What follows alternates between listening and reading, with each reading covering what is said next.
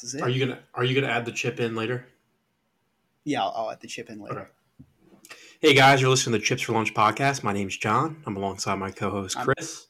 Oh, damn it! I missed stuff already. All right, All right, and we'll do it live.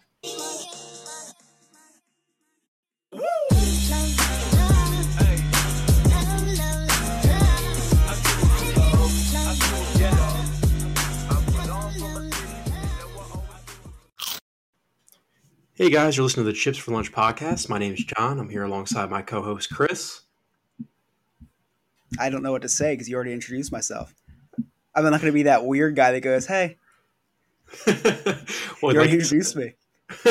like I said, I'm here with Chris. So this is the first episode of the podcast, so bear with us, guys. We're probably gonna have some, uh, you know, some awkward moments or some weird pauses and things like that. We're just getting used to the software, but um, you know, we are here in quarantine and figure what else is there to do. Um, so we're, we're going to start off here just by kind of, you know, why do we want to do a podcast? So, Chris, I'll let you take the floor here and kind of go over what what you uh, your inspiration was. Well, for a couple of reasons, because uh, one, we've been talking about this for a very long time, and uh, the first time we tried it did not go great because we didn't really have an agenda. We Mhm. tried to talk, we turned on the video camera, and we all froze up. Uh, this time's a little different because we have an agenda and we have nothing else to do. We are not allowed outside. We are not allowed in the public. Uh, I've been out of work for weeks now, so it's just all our ideas uh, coming to life finally. Yeah, it's it's kind of like you know it sucks not well. For, first of all, I'm really lucky because I, I have my job and I still have to work every day. But Mhm. it sucks like not being able to go out of the house and things like that. But it gives you a lot more time to do things that you want to do. I'm just a naturally lazy person. There's not much that I want to do, so I feel like I haven't accomplished too much during the quarantine. But I know a lot of people are using this time to to work on passion projects and things like that. But um, you know, the reason why I wanted to start the podcast was I realized we talk on the phone for what hours at a time, just about random Yeah. stuff, nothing in particular. And um, I realized, like, you know, why don't we record this and, and put this online? yeah. Um, figure people might, you know, get a kick out of it. So, um, you know, you said we, we have an agenda. It's kind of a loose agenda. It's going to be a free form podcast. We're just going to kind of talk about whatever, whatever pop culture, um, movies, even stocks. You know, we're both in kind of into the stock market. We don't really know much about it in terms No. of you know reading graphs and things like that. But hey, uh, you know, we enjoy that that kind of stuff, investments and things like that. So we'll talk about all the money that we lost and uh, that we've given back, especially during this crazy time. But um, Just a little bit of a donation to help the economy. yeah, if you exactly, we're just trying to get the economy back on track. Um, so, anything that you uh, you want to bring up that you, you're looking forward to talking to about on the podcast that I missed? I'm, I'm really looking forward to just getting out our ideas. I feel like we have some pretty good conversations. I'm Mhm. really excited to charge people to listen to our ideas. Uh, Maybe someday. Yeah, right now Um, the, the, plan yes. is that we're going to be free, and then once you guys start liking the podcast, we're going to start moving to a paid subscription. I'm just kidding. At least seven ninety nine a month. Yeah, for sure. But um, yeah, I mean, we can get Yeah, so started the podcast is basically going to be about Oh, everything okay. and anything. And uh, I feel like we should get started with uh, the obvious elephant in the room: quarantine. How has it affected you? What have you been doing during it? Um, you know, what do you miss most about real life? So I mean, it's weird because like not a lot has changed for me in terms of like work and things like that. So I'm still working nine to five Monday through Friday. So my days it hasn't changed too much in terms of the daily grind and, and working. It's just weird not going out and driving my car to the office and, and seeing my, my coworkers and stuff like that. But with technology and things, it's so much, it's so easy to keep in touch with all my coworkers and stuff. We, we do Zoom meetings and things like that. So the, the work stuff hasn't really changed. I'm still being pretty productive. Surprisingly, I thought that I wouldn't be, but um, yeah, I mean, it hasn't really affected me too much. I definitely miss. If you were going to ask me what I miss the most, it's definitely coffee. Yeah. I drink the Keurig, but it's just not the same. Like it just it tastes terrible compared to like you know Awful. Starbucks or Dunkin' Donuts. I'm definitely saving money, but um, I, I would go for a nice coffee from Starbucks right now. So that's the funny thing. So what you've been doing is pretty normal because you're working your nine to five from home. But for me, for anyone who doesn't know, I own a transportation company and we take kids to school and home. So since March 13th, school's been out and we've all been out of work. So I literally have to find something to do from when I wake up in the morning till when I go to sleep at night. And it's uh, led to some pretty strange things. I feel like, you know, I, I didn't know where money was coming from for the longest because I didn't know if we were going to get paid because we weren't, you know, taking these kids to school or not.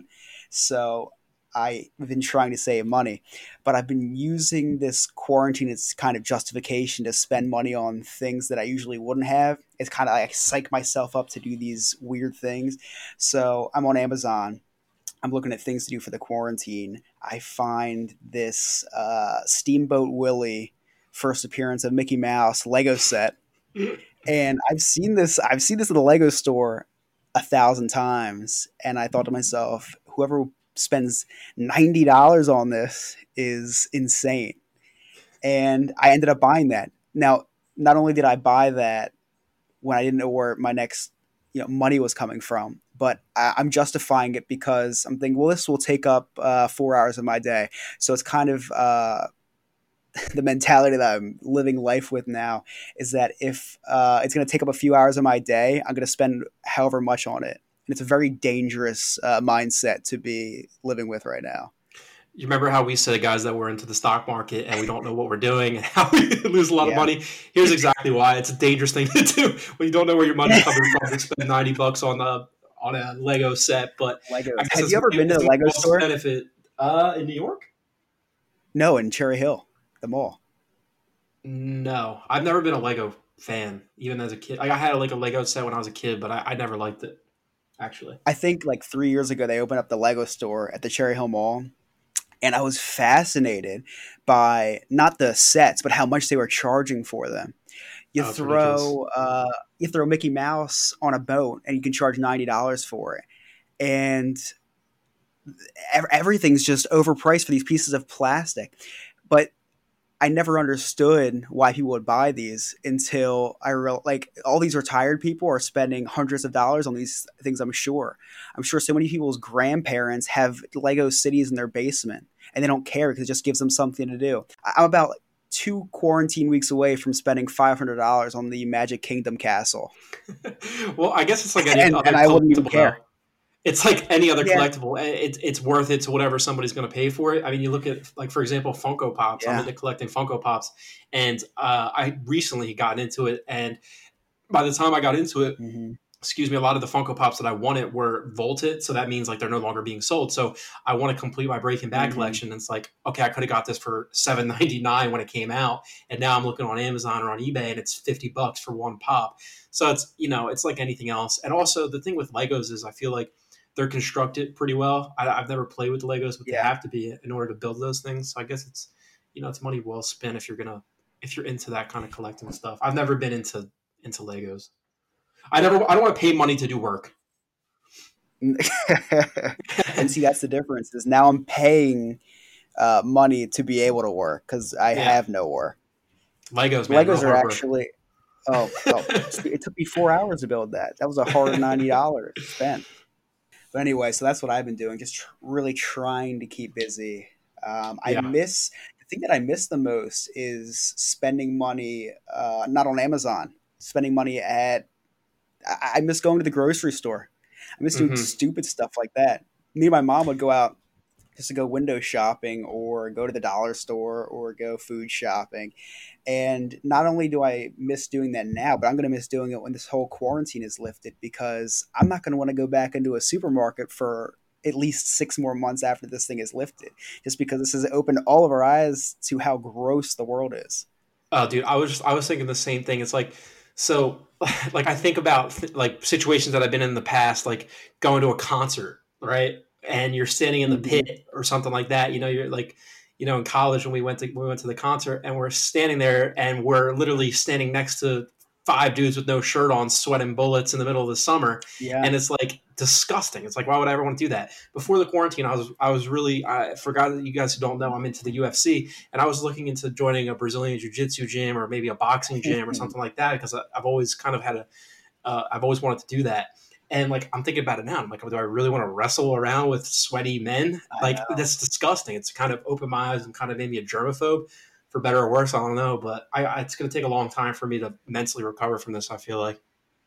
Yeah, I made a joke not too long ago uh, when we were all hanging out, saying that I like when people aren't washing their hands, so I come out of the stall. So then I can just dart right out of the bathroom and not be judged for not washing my hands. When this whole thing is lifted, not only am I going to wash my hands after I go to the bathroom every time, I'm going to wash them before as well. it's funny. I've been washing my hands like a doctor. I I go all the way up to my elbows now, and like it's, just, it's terrible. I I just I don't know, man. But well, moving on from from some of the more depressing stuff of the quarantine because yeah. there's enough of that going on. Is there? I you know you picked, talked about Legos. Any hobbies? Any other hobbies that you've picked up? Have you been doing anything more? I know you've been exercising a lot. If you want to talk about that. Uh, well, besides spending my money on strange things like Lego sets, I've I bought I recently bought a 3D printer, which I which I uh, also justified by uh, being under quarantine because I'm buying it because I want to make those ear savers for nurses and doctors. But I mm-hmm. know while I print like maybe a couple dozen of those, it's going to be used primarily for probably counterfeit Funko Pops that I'll sell to you as original Breaking Bad uh, original releases. But uh, yeah, so besides spending my money on weird stuff, yeah, I've been I've been trying to work out as much as possible, which was strange for me because I couldn't uh, walk up the steps before without being winded. so this that's been weird. But now I finally have the time because I have nothing but time anymore. So yeah, I've been devoting uh, a couple hours a day to try to come out of this quarantine not obese. Yeah, that's my thing. I'm I'm like I'm thinking about this. I'm like, listen, no, people haven't seen me in in like three months. By the time I get out of this quarantine, I'm gonna be freaking ripped, and no one's gonna recognize me. So I've been I don't, but I don't have any like a lot of equipment here in my house. I have some yeah. dumbbells and I got a, an exercise bike. So I've been getting on the exercise bike for like an hour. I throw on some ESPN Plus and watch some UFC. Um, I've been getting really into some of the older UFC fights and things like that. So, in a couple future episodes, I might have a co uh, a guest on. We might talk some UFC or something like that if anybody's interested in that. But I've just been watching a lot of the old fights. I'm sick. I like to watch the five round fights. Then in the fifth round, I turn the resistance up because I'd like to pretend like I'm in the fight and I'm, you know, they're getting tired at the end of the fight. So I turn the resistance up and try to mimic it. Um, but working out, I feel like it's so mental versus physical. I, I gas out mentally way oh, before I gas out physically, especially doing cardio. So oh, anything yeah. to, to, keep it going. Yeah. You just got to keep yourself busy. Been playing a lot of uh, Animal Crossing on the Nintendo Switch. Oh, me, you both. as well. Yes. Yeah. Uh huh. Oh, I've spent. I, it's actually. I don't think I told you this, but um, I've spent an alarming amount of time playing Animal Crossing. Did I tell you how many hours I've spent? No, I, I don't know how to check that. Oh, so unfortunately, I found out how to check that. And when you go uh, press that home button on your Switch, and I think you go to your profile, it says how many hours you've played. Mm-hmm. So I remember getting this game, I think the day after it came out, which was when the quarantine like first happened. And mm-hmm. that's when I was really struggling with finding things to do. So I figured, let me download this game that I've never played before. Uh, Emily told me that it was basically just doing a bunch of busy work and weeding and chopping down trees. And I thought that sounds awful a couple years ago anyway. But mm-hmm. now that I can't do any of these things in real life, I figured, wow, if I can do this virtually, maybe it'll bring me some sort of sanity. Well, anyway, uh, I checked how long I've been playing it, and it, it's over 100 hours. how many days is that? if you do the math, well, um, that's over four days. Not that's over four days. Wow. Yeah. That's crazy. Well, well it's funny because like I, I look at it like chores too. Like I'm like, oh man. So for the, those of you guys who don't know what Animal Crossing is, if you've been living under a rock, well, actually, to be fair, I shouldn't say that because I had no idea what Animal Crossing was until Chris told me about it. But um, yeah. I guess it, it, first came out on the GameCube. I am not really sure, um, but it's I, I know it's about right. It's not the first one, so it's a Nintendo game. Obviously, I guess it would come out on the GameCube or maybe the Game Boy. But um, pretty much you are on an island and you create the island and and you can build whatever you want on it and customize it yourself.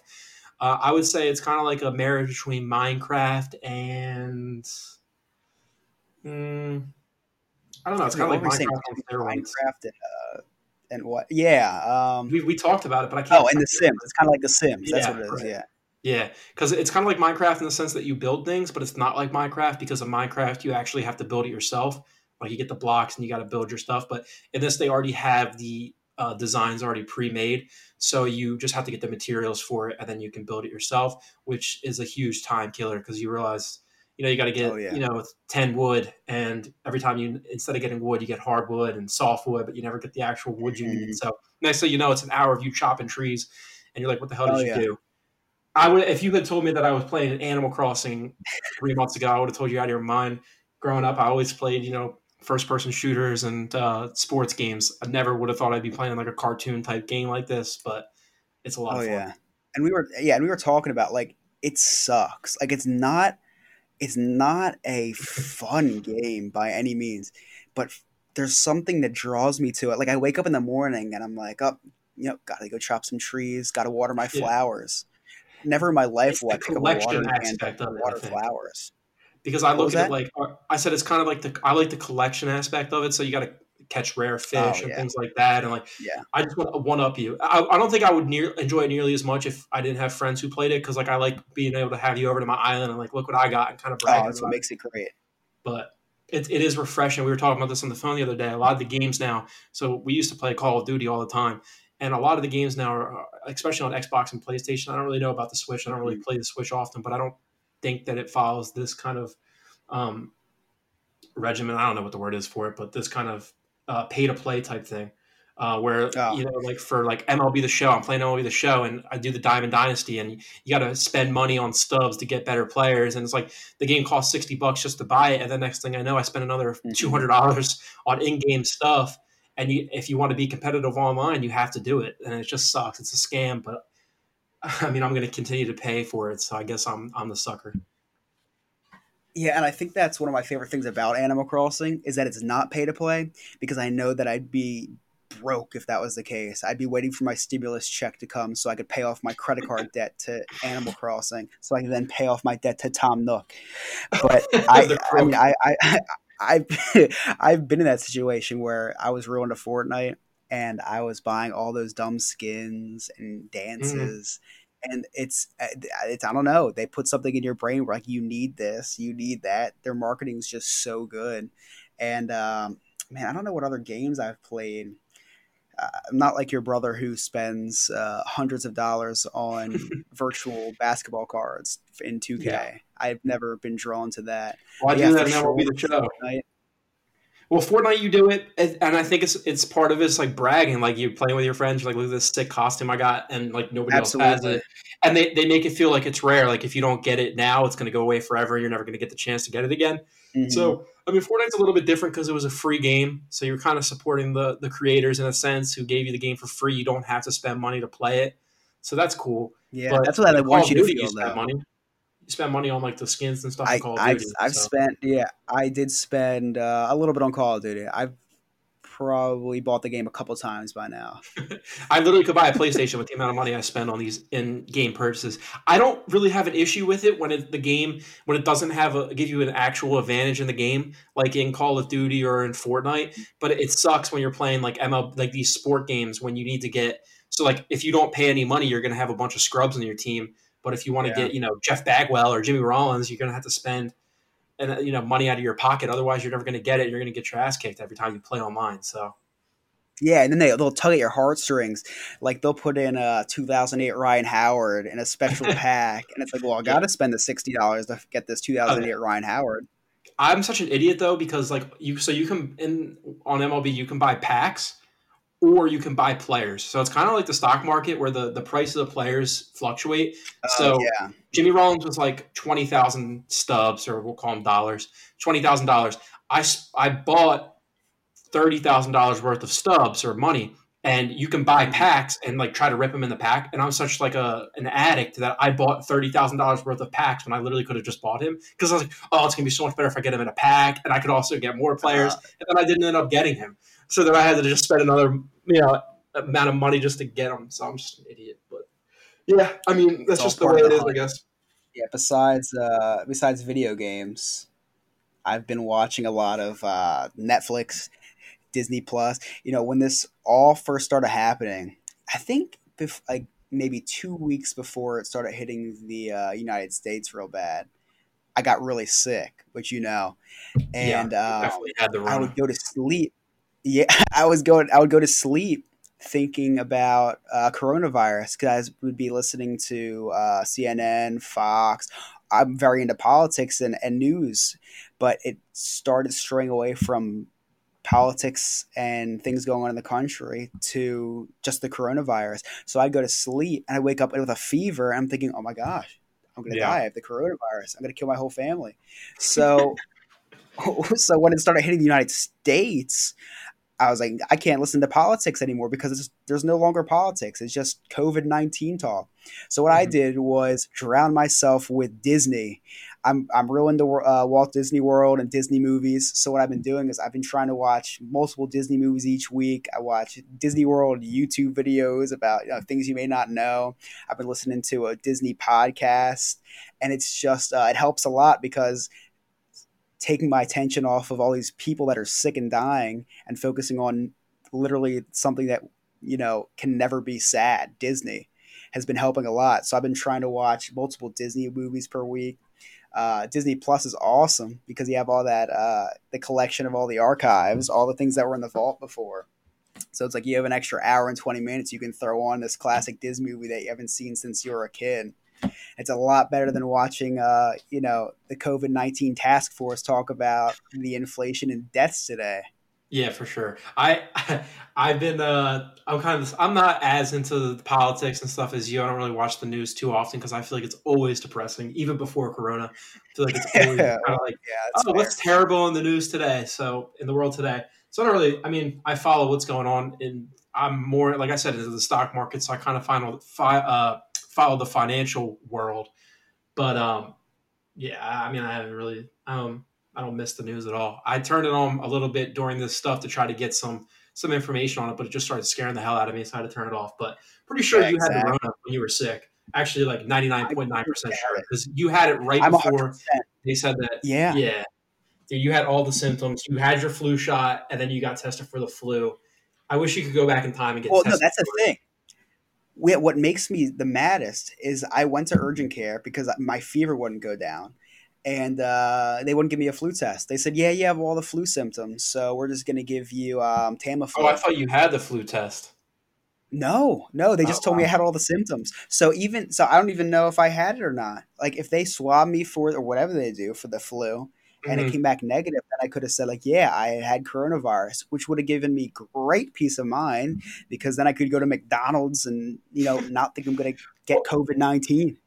The thing is, I don't know if you. And uh, we'll move on from the Corona stuff after this because it's depressing and everyone already already hears about it all the time. But I don't know if you can. I don't think it's been proven that you can't get it again. So I don't know. That's that's interesting. I, I haven't. I don't, I don't know. know. It would give me some peace of mind. For sure, for sure. I have sure Well, when they come out with that antibody test, I'm going to take it. Yeah, for sure. I think I'm pretty confident you had it. I think there's a lot of people out there that had it and just didn't realize they had it because, first of all, it wasn't. For you can also be asymptomatic and things. But anyway, moving on from Corona depressing talk. Um, in terms of you said you were watching a lot of Disney Plus. I don't really. I haven't been watching a lot of Disney Plus. I've been watching a lot of UFC stuff, but um, I've also been watching a lot of Netflix uh, checked out obviously Tiger King, which has been beaten to death. Everyone's already talked about that a lot, but yeah. I just want to bring up a funny story about Tiger King. So I was well. First of all, they're making a new episode. By the way, did you know that? Yeah, I did see yeah, that two days ago. I think I haven't watched that yet. I need to check that out. But um, yeah, I follow like an Instagram page for like uh, adopting dogs, and the dog shelter named one of their dogs Joe Exotic. it was like, Joe Exotic. Like, can you imagine? What'd you say? It's so fun. It's probably gone uh, already. Yeah, yeah, it's so funny. Like, oh yeah, here's my dog Joe Exotic. He would he would Joe Exotic. He was talk about an egomaniac. Um, he, he should be in the WWE. Him and Vince McMahon would get along great. But uh, they would, yeah, they, they, would put on quite the show. I've been watching a Beyond. It's called Beyond the Mat on Netflix. It's a WWE or WWF documentary actually because it's filmed back in the nineties. Oh, I didn't even know. It's pretty awesome. Yeah, they have like you know, I haven't finished it yet because I, I watched it when I was riding the bike and I, I got forty five minutes in. I'm going to finish it tomorrow, but um, it's pretty cool, man. They have like a lot of behind the scenes stuff, and you can just see how insane Vince McMahon is. Like he's out of his mind. He was talking to this one wrestler. I would love to see some unfiltered Vince McMahon.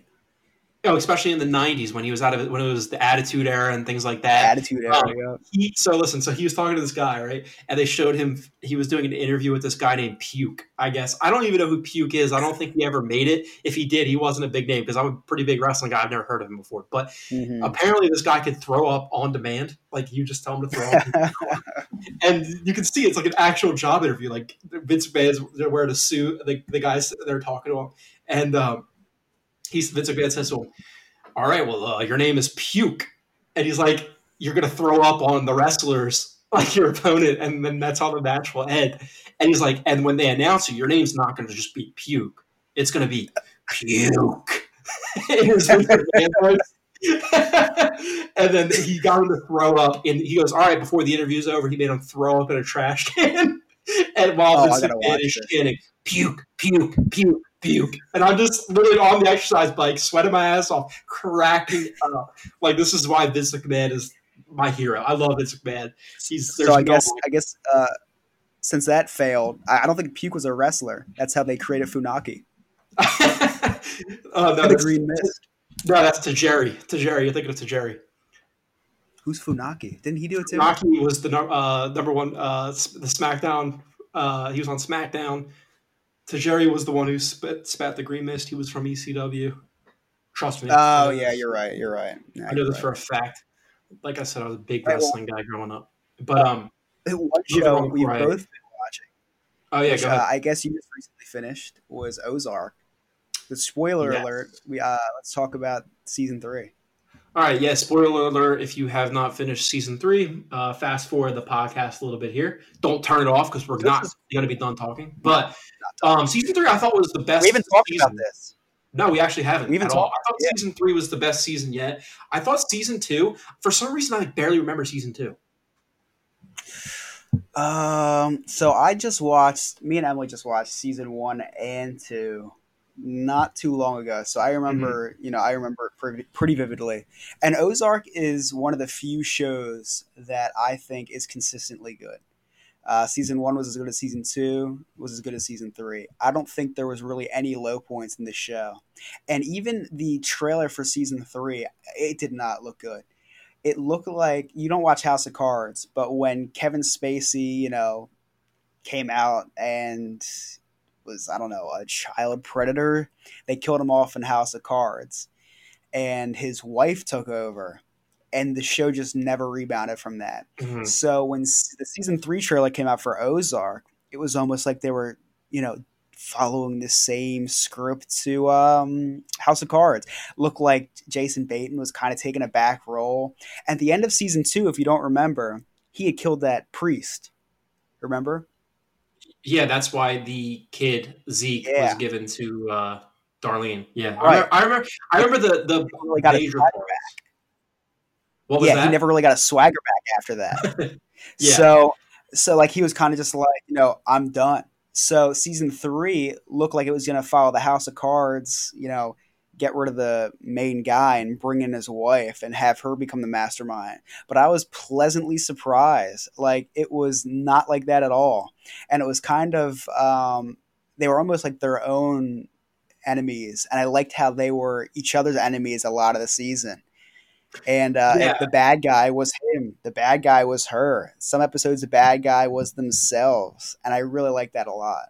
Yeah, it's a unique show because, like you said, there's no protagonist really. Like, who's the bad guy? I mean, I guess it's the FBI trying to catch them, but it, it really is. It's like it's like a it's them against each other. But at the same time, they have Yeah. to have each other's interest in mind because if they if they clash heads too much, their kids are going to die because they work for you know the cartel.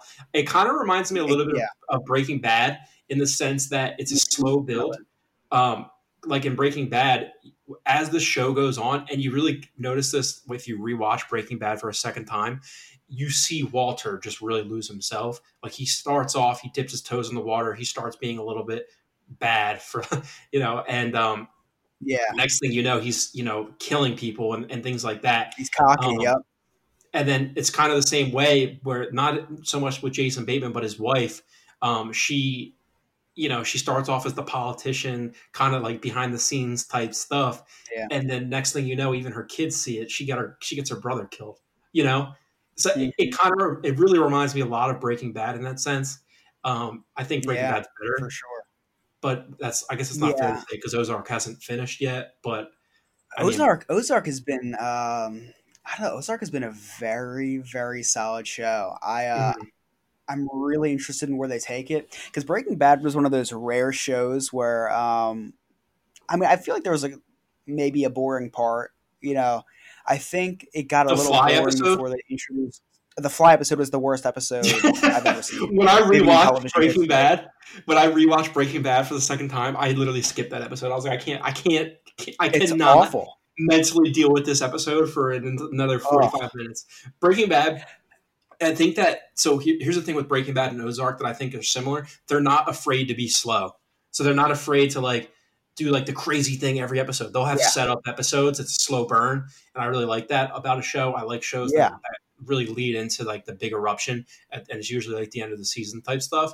I think I would like Ozark a lot, a lot, a lot better if I had waited to watch it and I could have binge watched all three seasons. I think it's one of those binge worthy type binge type shows because it uh, that slow sure. build and since it's slow, you forget things. I think I benefited from Yeah, can Breaking Bad because I didn't watch it week to week. I watched it all all the seasons Yeah, yeah. like in like a month. Most people So it's did. like a long ass movie, you know. So See with Ozark too. So I had a few problems with the last season, and let me see if you agree with me. So going, uh, you probably forgot about this because they hardly touched on it. The very end scene in season two, the KC mob blows up his office building. They didn't address that at all in season three. I don't even remember that honestly. Like Yeah, I, yeah, they they they It was kind of like a why though? non-factor. Um, it had something to do with um, I think it was maybe they didn't live up to their end of the deal, something like that. I think I Mm, think maybe they had to move on with different workers for the casino because of conflicting Darlene. interests on the casino. I Oh, forget why, but I think that the uh, his union couldn't work on the casino, and I think that's why they did it. But they like didn't touch on that at all. And the only KC mob tie in season three was the son, which I, I did like him. He was a good character, yeah, Frank Jr. but uh, they didn't touch on any of the past. Yeah, like wh- where was the I time? think Where I didn't know what the where they left off, and like how much time was between season two and three because the office building was fine. Yeah. I don't know. I don't I literally don't remember them blowing up the office building. See, that's the thing with these with shows, and it's probably just a me problem, but I always forget after the long break between the seasons. I, I Mhm. tend to remember things a lot more if I'm able to watch them all throughout and then I'll remember like the big things. But I don't know. I feel like a problem with Ozark is there are probably too many characters also. Like there's too many little Yeah, characters that you know what? about. It's Yeah, like like the like the priest or the pastor, whatever he was. I mean, like, yeah, it was cool. Like, you showed how Jason Bateman or Marty, whatever, got like bad and uh, you know killed him or whatever, and with Zeke. But like, they gave Zeke to to Darlene, and then it's like, all right, like let's let's try to get him back, and then they don't get him back, and it's like they move on. Like, what was I don't know. It doesn't really further any, yeah. Now piggybacking off of that, uh, a lot of characters, right? That was one of the problems I had in season three. So I think there could have been a better way for, um, oh man, what's her what's it's what's her name? Claire, the wife's name. in the show. I mean, Marty's wife, Yeah, Jason Bateman's wife, yeah, Marty's wife.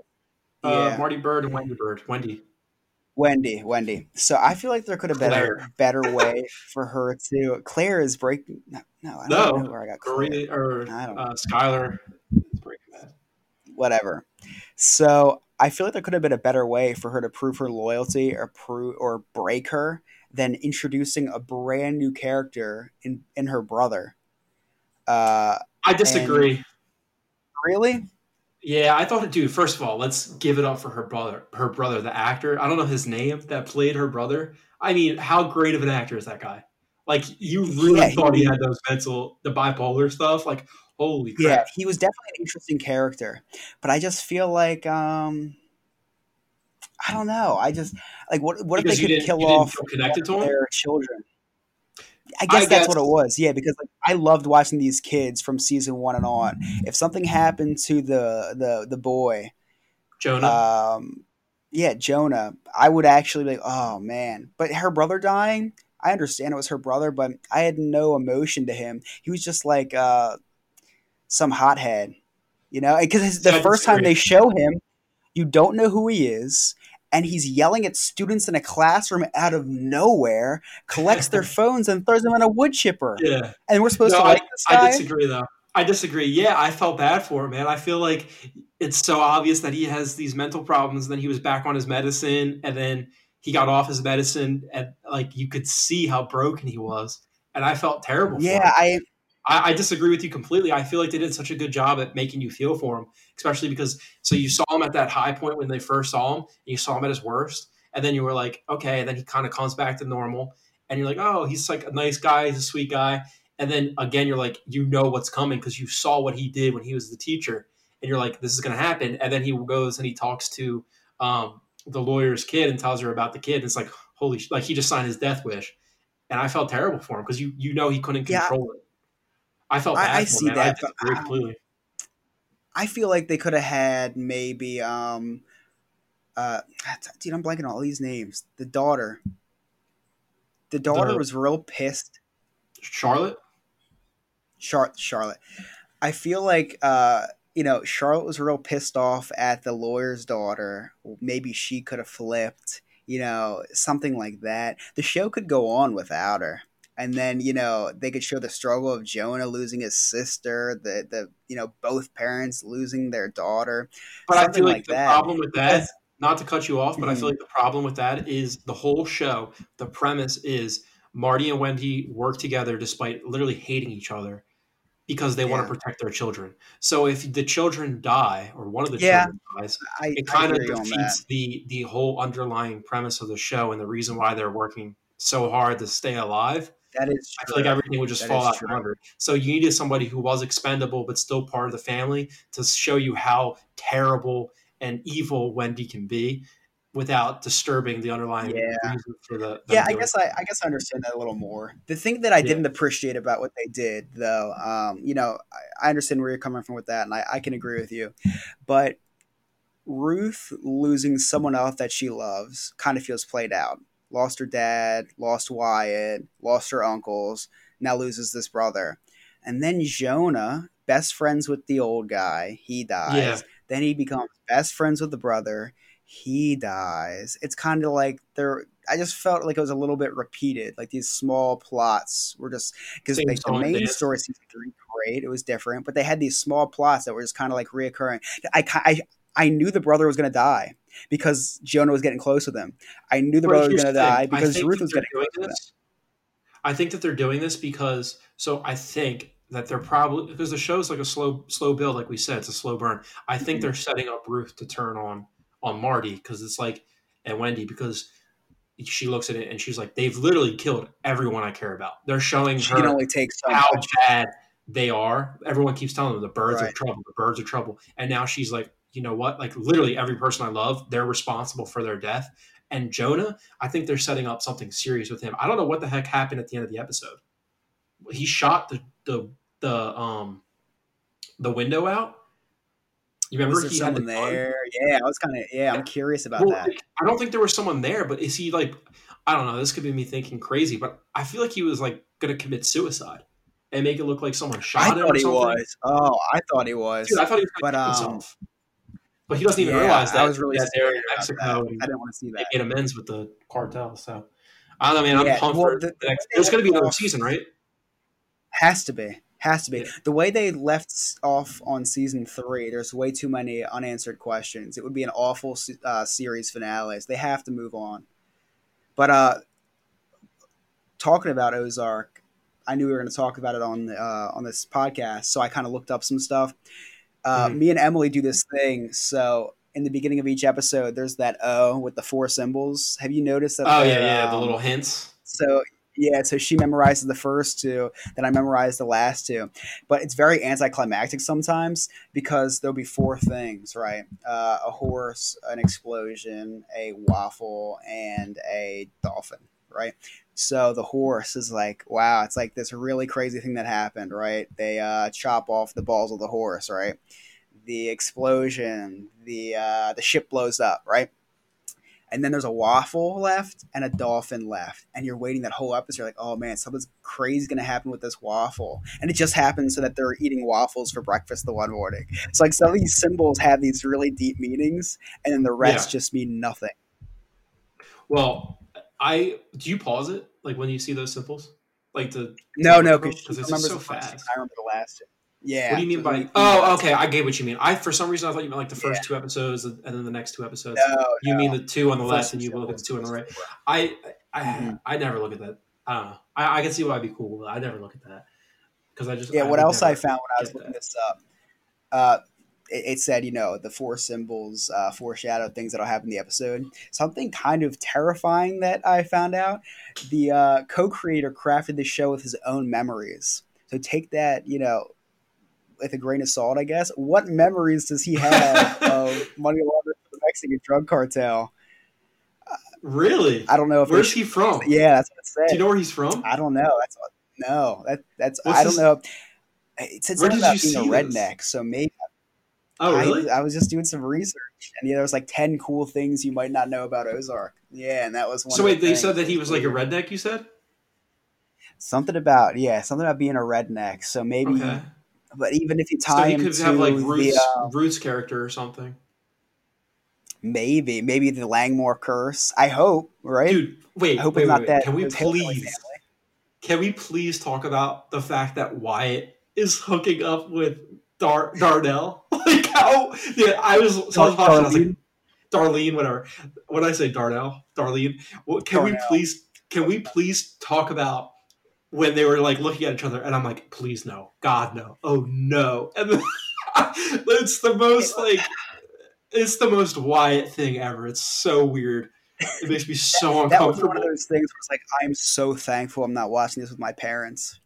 Yeah, that was just one of those scenes. Uh, That was just like honestly one of the top five most shocking things I've ever seen in television. If you had told me in season Oh, one yeah. that Wyatt and her would be hooking up and living together, I would have literally bet any amount of money that you're out of your mind. Oh my But gosh, I know. Here we are. One of my favorite things they do with this show is that they make the Ozarks seem like such an interesting place. That there's, you know, uh, heroin being harvested through poppies. There's the Mexican drug cartel is um, laundering money.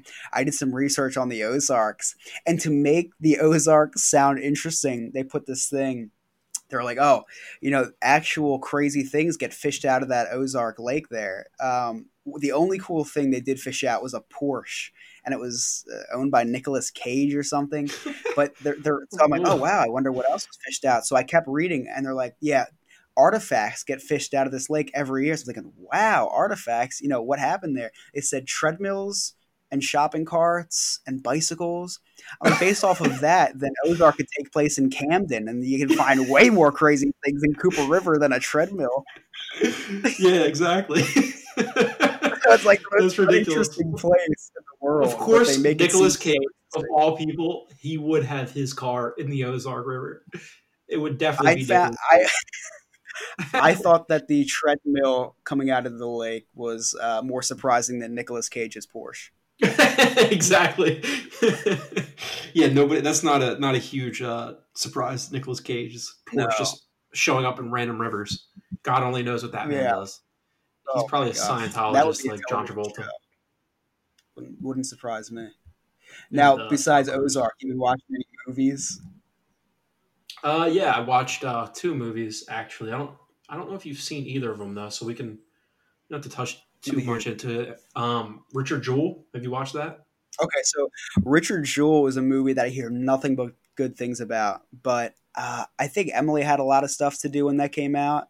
Oh, Mhm. maybe it came out around Valentine's. It was Valentine's Day, and I was trying to make her go to see it for Valentine's Day, but there was just no way I could convince her to see that. Well, it was awesome. I think that definitely watch it. It's like I don't want to. I can't really talk about it without spoiling it. So we we this is what I want you to do. I want you to watch that, and then we'll make a we'll have an episode talking Mhm. about that. And I also want you to watch Okay. um, Just Mercy with Michael B. Jordan. Have you watched Just that? Just Mercy looked very good. No, I have not. All right, so Just Mercy, definitely watch that. That's based on a true story. Um, Michael B. Jordan kills it. I'm a huge Michael B. Jordan fan. I think everything he does is just phenomenal. He really makes you think that he's the character. Four. Yeah, well, that movie in itself.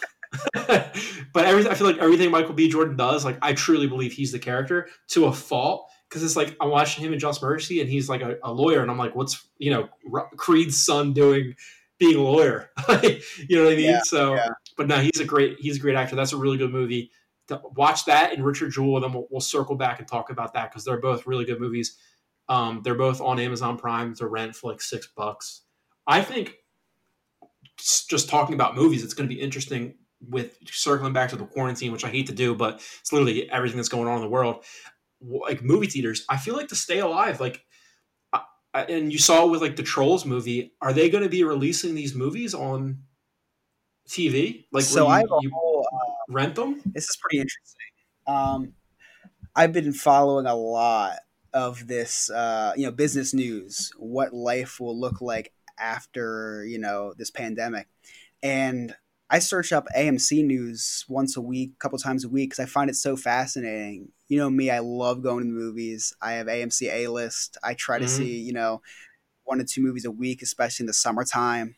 And um, I'm actually worried that AMC could go out of business from this.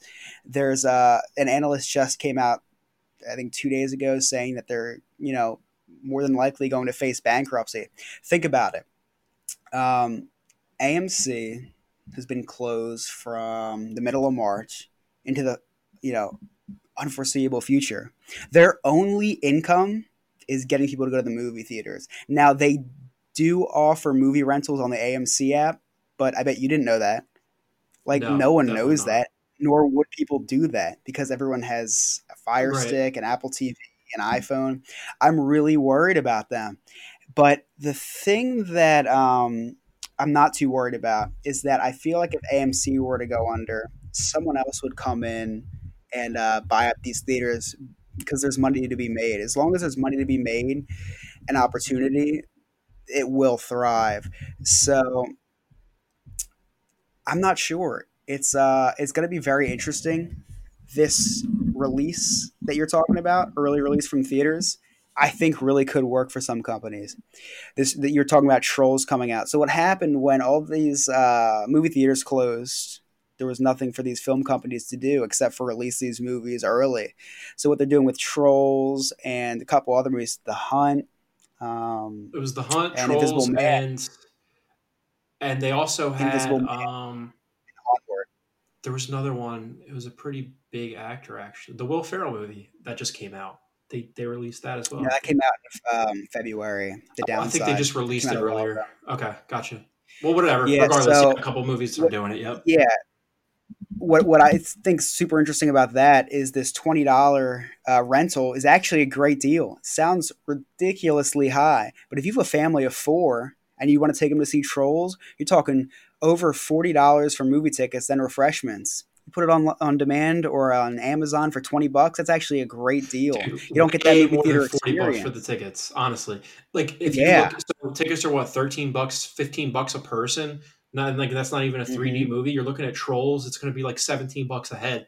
It's crazy. I so the the thing about movie theaters that's interesting though, like you were saying though, is they don't make any mo- money off of the movies themselves. They make all their Right. money on the concession items. So.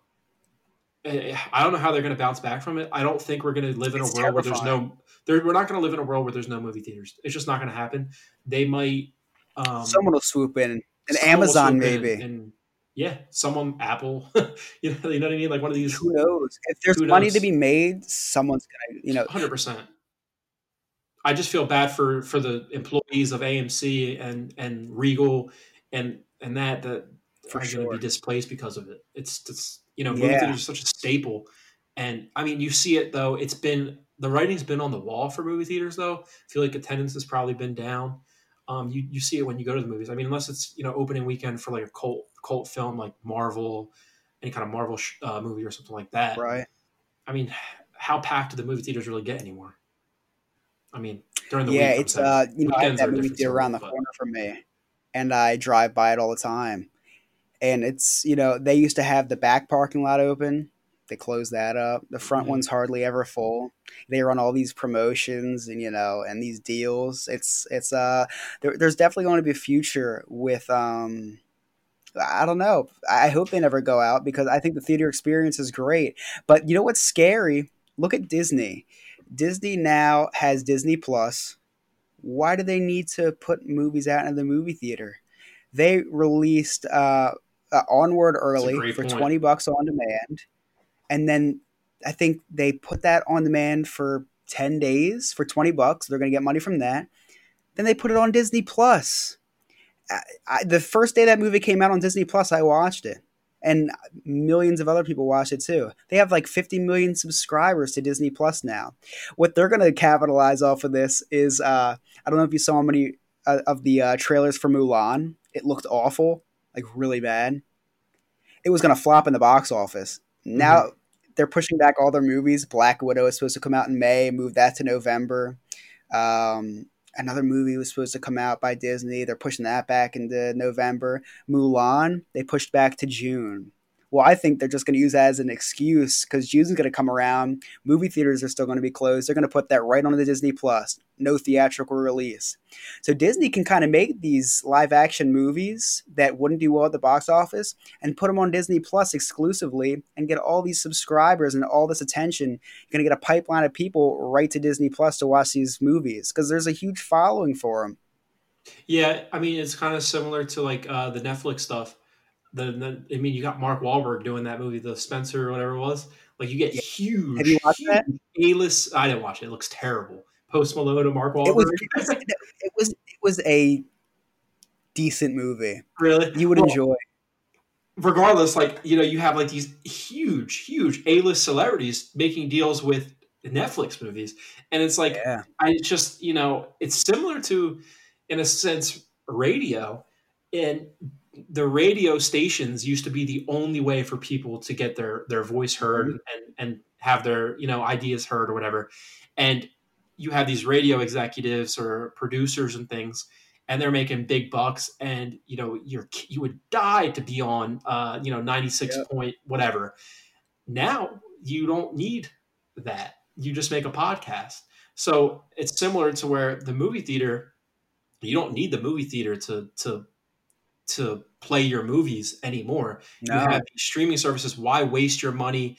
Um, you know, sharing the, the the money with the the theaters, no matter how little that may be, when you can promote it yourself and and put it for free and take all the profit.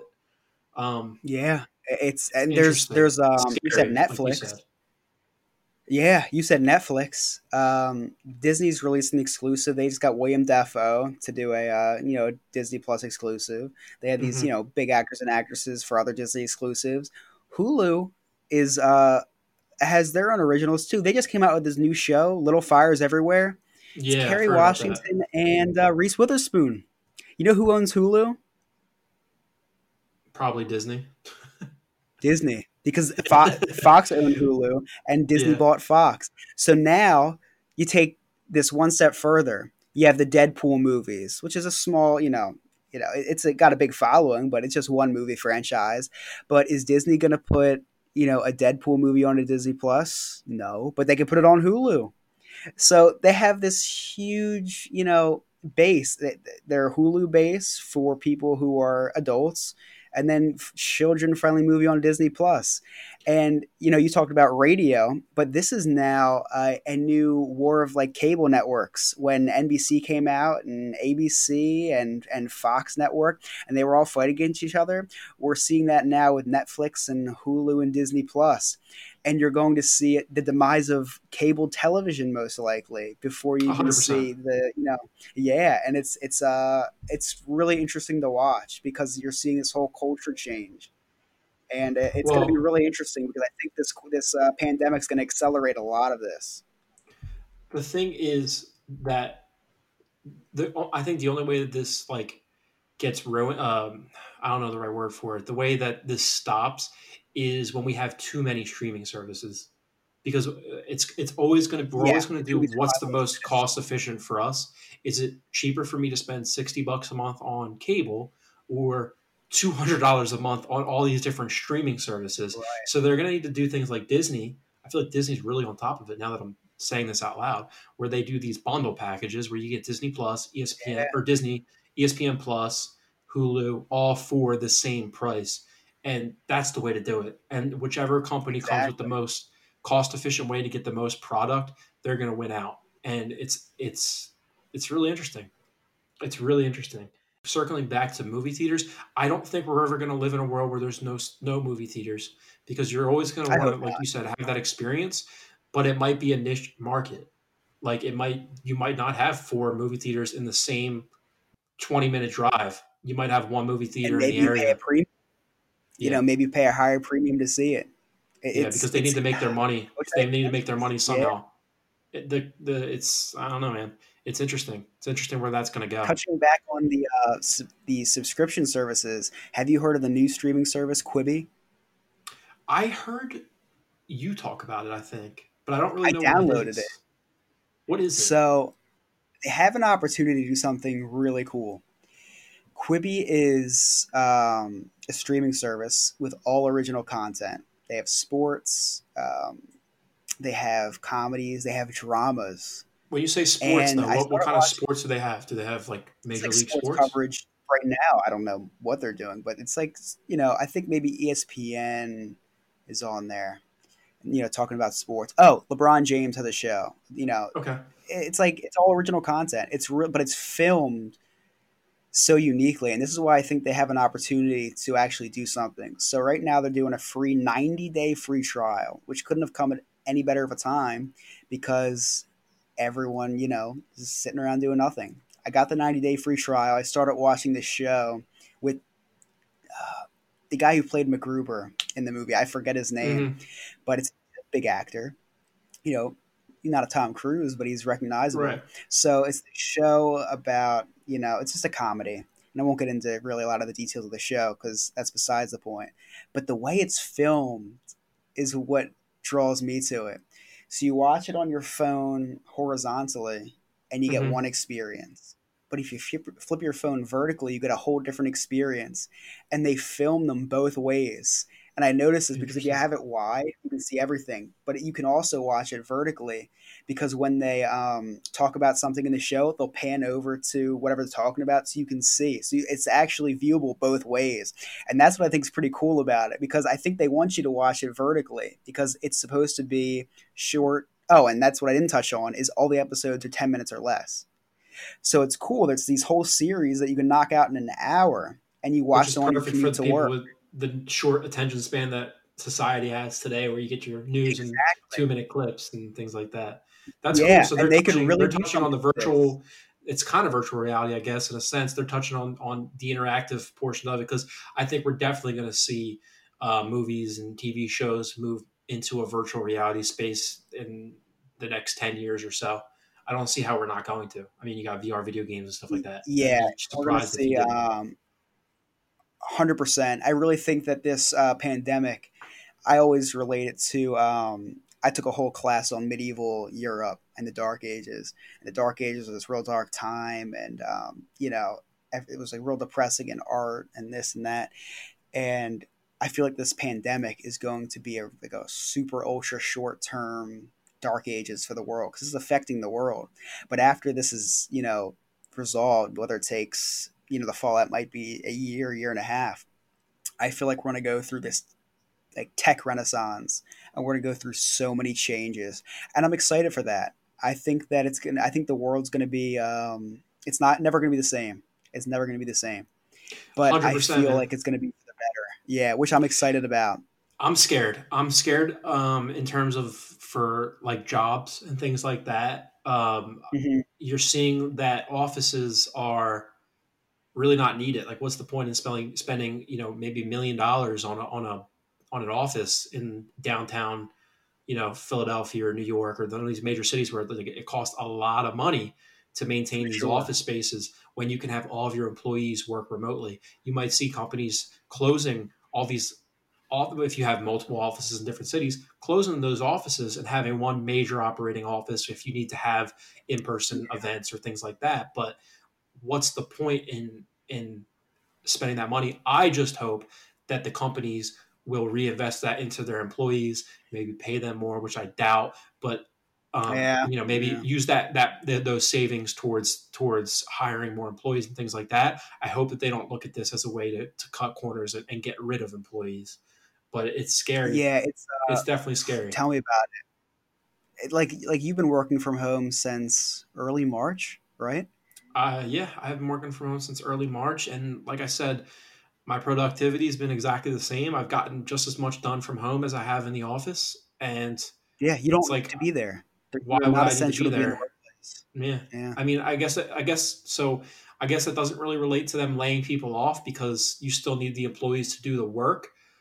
But you know, whenever there's cutbacks, I feel like it ultimately leads to people being laid off, and I'm just scared for maybe not for my job in particular, but for jobs where tech could be replace replacing people. It's right. definitely scary. I think it's more important than ever now to learn a skill that can't be done by a robot that can't be replaced. Um, whether that be learning a trade, um, you know, you're not going to have. I mean, I guess you could have robots, you know, laying concrete and things like that, but I don't think I don't think we're going to have that. You're always going to need people to do things like that. Yeah, so I think not. trades trades are always going to be like super super valuable, but some of these like mundane, uh, you know, number crunching jobs and things like that. What do you what do you need a person doing that for? And if you, yeah, you don't, you know, you, you really can have don't. two or three people weighing the risks, doing risk analysis and things like that, that a computer can't do. But you don't need 20 employees doing something that one computer can do. So, yeah. And, and I'm, on, on a tangent there, but that, that worries me the most. I think about it a lot. And the I've had a lot of time to think about that with the pandemic and things like that. But we'll see what happens it's going that. Be, to be depressing. Uh, it's going to be super interesting it's uh, what's interesting is the fact that we said we're not going to talk about the pandemic, and then we proceed to talk about the pandemic like every twenty seconds. it just affects, it's just it, it really dude, affects every aspect. Everything we do now, you yeah. know, from when we wake up to when we go to bed, is because of the pandemic. So it's mm-hmm. hard to uh, not address it. But it's I, I, think it's cool to have a discussion about, um, you know, how it's affecting us, how it's affecting life, and how you know how it will affect life moving forward. It's been um, interested to look back on this. Hundred percent. I'm as, as a history guy, uh, meaning you, history major, and always been interested in history. This has got to be in some sick way fascinating to you and awesome. I mean, uh, stepping away from it and not looking at it through your eyes and dealing with the pain that everyone's getting and stuff. This has got to be an awesome thing to look at. Like you know, living through, well, definitely. able to look back on it in twenty um, years. What's what's really I'm not going to say cool or you know interesting, but what's um, what's fascinating looking at this from a uh, history perspective is that we are living through the blueprint that uh, you know future world leaders are going to live by. It's um, I mean, it, it's scary how unprepared the world was for this and you know people play politics like you know the president's not doing this or the president's not doing that. No one was prepared for this. It's the last thing on everyone's mind. I mean i think that everyone thought north korea nuking us was going to be more probable than a virus you know taking out i did something out of a people. horror movie. It's something out of a horror movie. It's it's terrifying it is. and like i don't know man. But moving on from all that what's stuff even scarier what's even scarier about it is how normal it feels now. Well, that's the crazy thing about being a human, right? You just you get you get used to things. Like you have, I think it's it takes 21 days to to make a uh, routine, is what they say. So, um, mm-hmm. like, it's been more than 21 days. So now I'm in this routine. Like I've always heard that, like going to the gym. If you go to the gym 21 days, that'll be like your routine. You're going to do that. Right. Wake up at this time. Yeah. Right. That's that's what it is. Yep. To, to form a habit. Yep.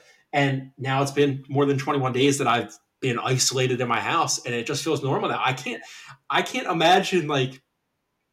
And I miss it, but like the thought of drive. I thought I was going to forget how to drive. I had to go drive because yeah. I went to go.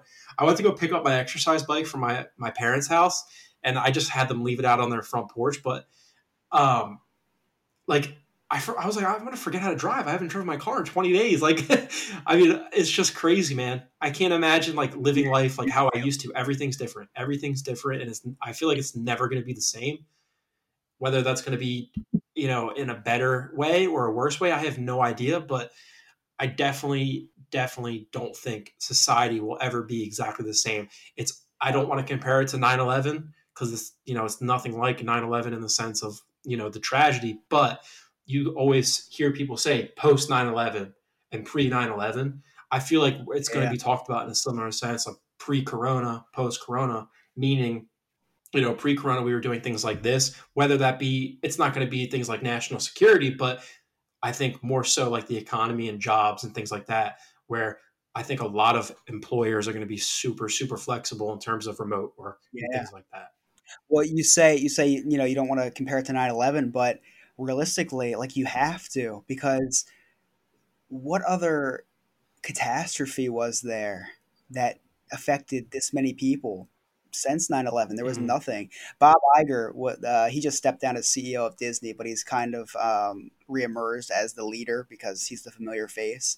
He uh, was just interviewed and he compared what's going on to um, disney world which is closed now and has been for weeks to 9-11 and before oh, 9-11 yeah because he was saying before 9-11 tsa i mean ID wasn't very important before 9/11, but after 9/11 happened, you need your ID to get into, you know, anywhere, to fly to everything. What he was saying is that uh, when Disney parks open back up, is that they're going to have to take that same approach that TSA did post 9/11, and they're having very serious conversations about temperature checking every single guest that goes into Disney parks, just like you would need an ID to fly. Here's the thing. So I think that and I've heard I didn't hear this, but I was listening to the um, Joe Rogan podcast, and he was talking about mm-hmm. how like he has some shows planned in June for his comedy stuff, and he was like, "Yeah, you know, like I don't know, maybe maybe they'll they'll check people's temperature in line." The problem with that, which was a good point that they brought up on the show, is all right. Let's say you're waiting in line with your whole family, right, and the person in front of you tests positive for a fever there's a hundred people behind them, and now you've all been exposed to that person already. Like, what are they going to do? Do you know what I mean? Like, well, you've already been exposed to that, and you're still going right. to let them and in. I, so it's very, very, you know, it's uncharted waters. Really, all of this, no one knows. But I, I think we're going to live in a world when the economy opens back up. I think we're going to live in a world where you're not going to be allowed in places without a gloves and mask. I, I don't see how you could let someone in to Disney without a mask to a supermarket without a mask, just like they're doing in now. General though, like three or four years down the line. No, I'm talking about in the months to follow this. Oh, maybe. Oh, okay, maybe I got you. Are yeah, you I, I just Disney, this Disney thing just le- like two or three months after everything kind of dies down, or is he talking about te- checking temperatures for permanent, like forever? He never said, which is interesting. Because I don't think that, that I, I, just don't think that that is something that would happen. I don't. I think that once we have, I mean, I don't know.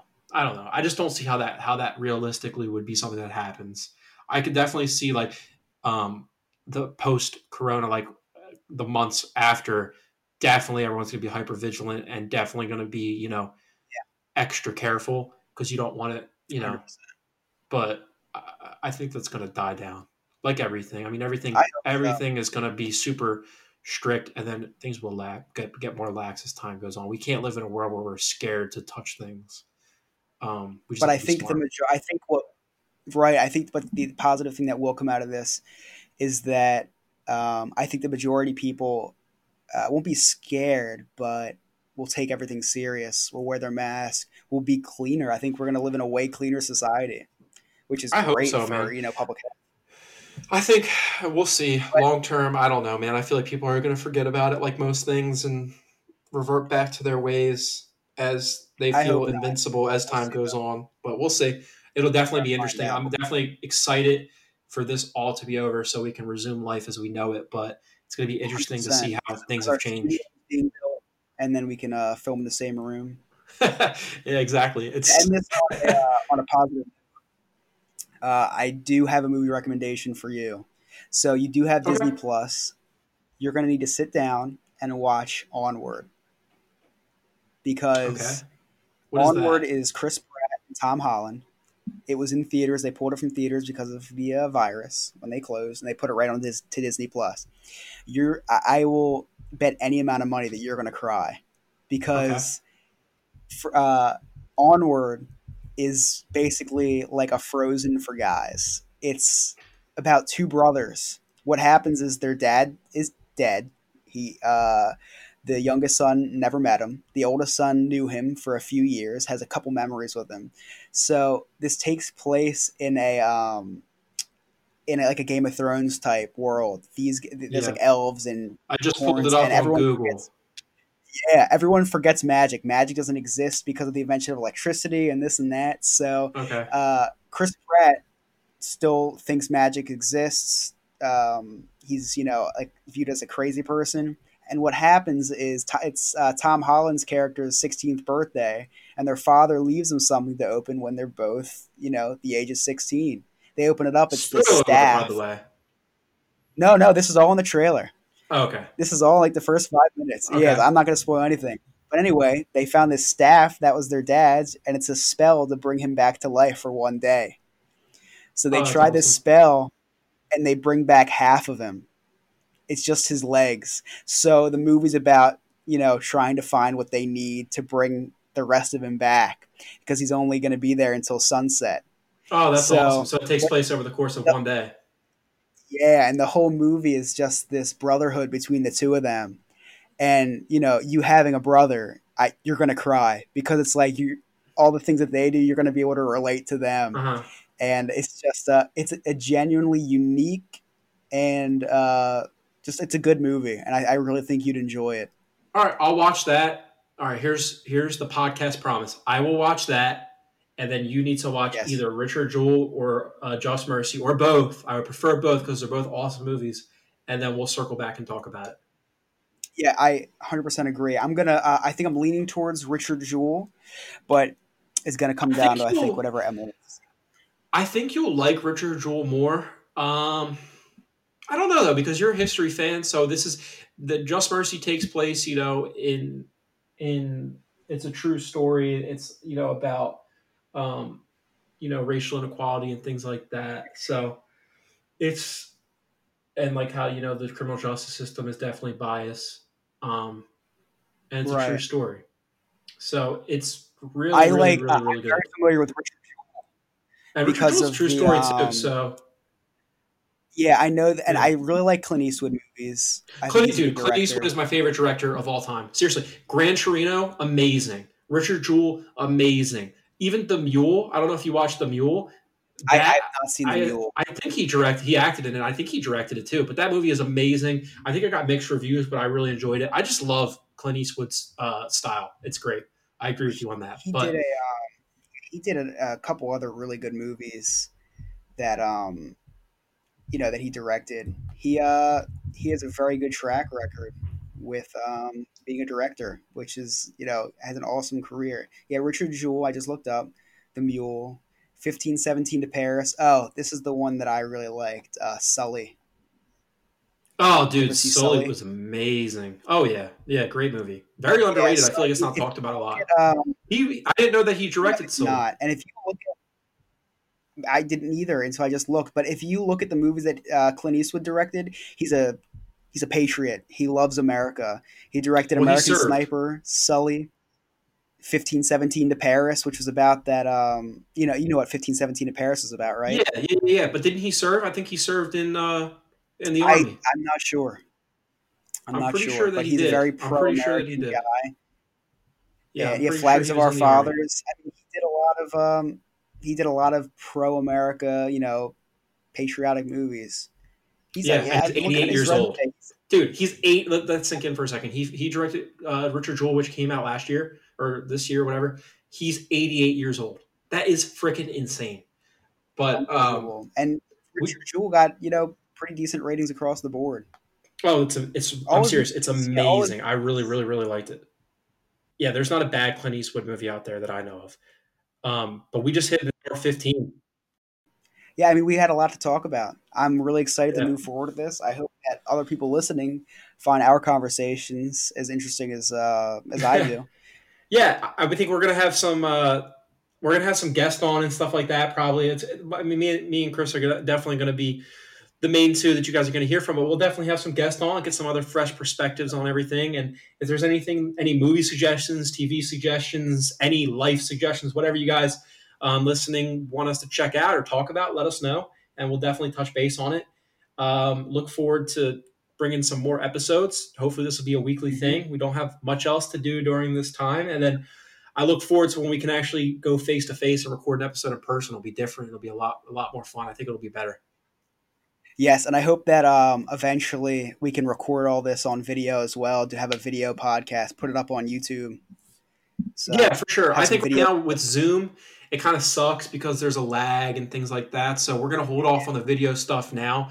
But when we're together, we could definitely make a, little makeshift studio and have some uh, some cool Legos that you spend a hundred thousand dollars on and some Funko Pops that you make from your 3D printer that we can uh, that we can uh, set up. Yes, yeah, I'm excited. This is uh, yeah, this is something we've been wanting to do for a while. I'm, f- I'm glad we finally sat down and did it. Yeah, me too. I will uh, talk to you probably in two seconds when we end the podcast, and then we will yes. talk about when we were going to get together and, shoot the next uh, next episode. So I don't know where this is going to yeah. be. I don't know if this is going to be on Apple Podcasts or Spotify or whatever. We got to figure all that out. But whatever it is, leave a review on whatever it is and give it five stars if you can. I don't even know if that's possible on the platform we're going to put it on. But appreciate you guys listening to the Chips for Lunch podcast. Peace.